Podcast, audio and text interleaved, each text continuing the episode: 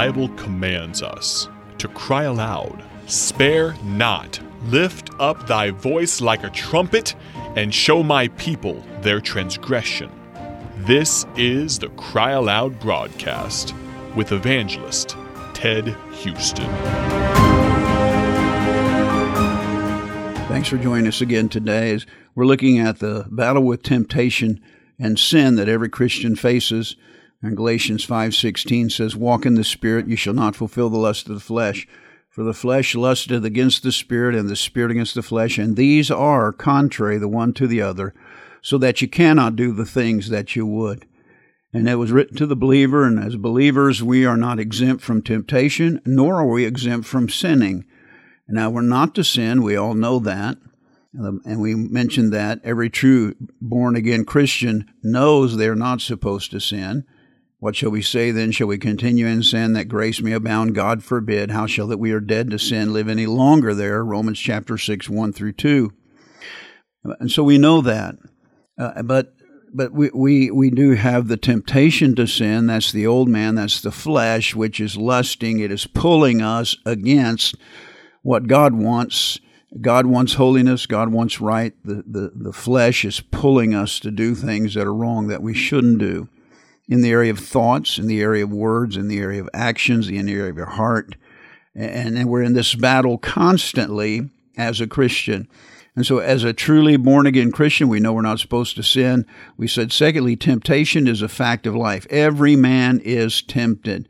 No temptation taken you, but such as is common to man. It is not a sin to be tempted. If it was a sin to be tempted, then Jesus would have sinned because he was tempted in all points like as we are. It is not a sin to be tempted, it is a sin when you give in to the temptation. This is the case of all Christians. Not one of us is exempt from it. The Apostle Paul, in my estimation, was the greatest Christian that ever lived after the Lord Jesus Christ resurrected. And he said in Romans chapter 7, verses 14 through 20, and I read one scholar said that when Paul wrote the book of Romans, he had been a Christian for 35 years. And so here's what he said in Romans 7 14 through 20. For we know that the law is spiritual, but I am carnal, sold under sin. He didn't say I was carnal. He said, I am carnal, sold under sin. For that which I do, I allow not. For what I would, that do I not. But what I hate, that do I. If then I do that which I would not, I can sin unto the law that is good. So he says, I've got this battle going on. Uh, because of my carnalness, that, that, that flesh I was born with, the sin nature given to me through the Adamic fall, and every man from Adam and Eve are all sinners, that sin nature passed on us. And he said, uh, because of that, I am a, a doing things I allow not, and what I would do, I'm not doing that. Verse 16, he said, If then I do that which I would not, I can sin unto the law that is good. He said, I know it's not a problem that the law is wrong, it's a problem with me, the carnality that is in me. Verse 17, he says, Now then it is no more I that do it, but sin that dwelleth in me. He said, I have a sin nature dwelling in me. Verse 18, For I know that in me, that is in my flesh, not in the Holy Spirit, the new spirit that's moved in, but in my flesh I was born with dwelleth no good thing. He says, For to will is present with me. He says, Boy, I, I, I want to serve the Lord. That's my desire. But how to perform that which is good I find not.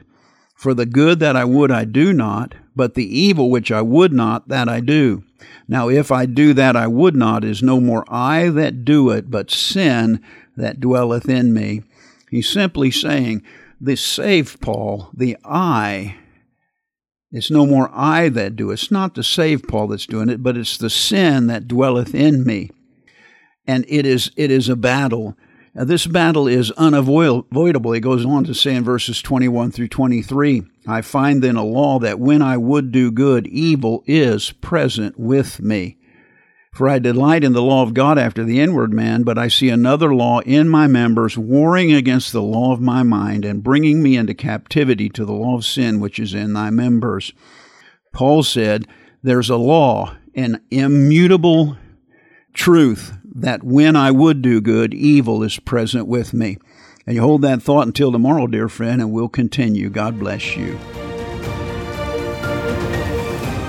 Thank you for listening to the Cry Aloud broadcast with evangelist Ted Houston, produced by Bible Tracks Incorporated of Bloomington, Illinois. Visit BibleTracksInc.org for more information.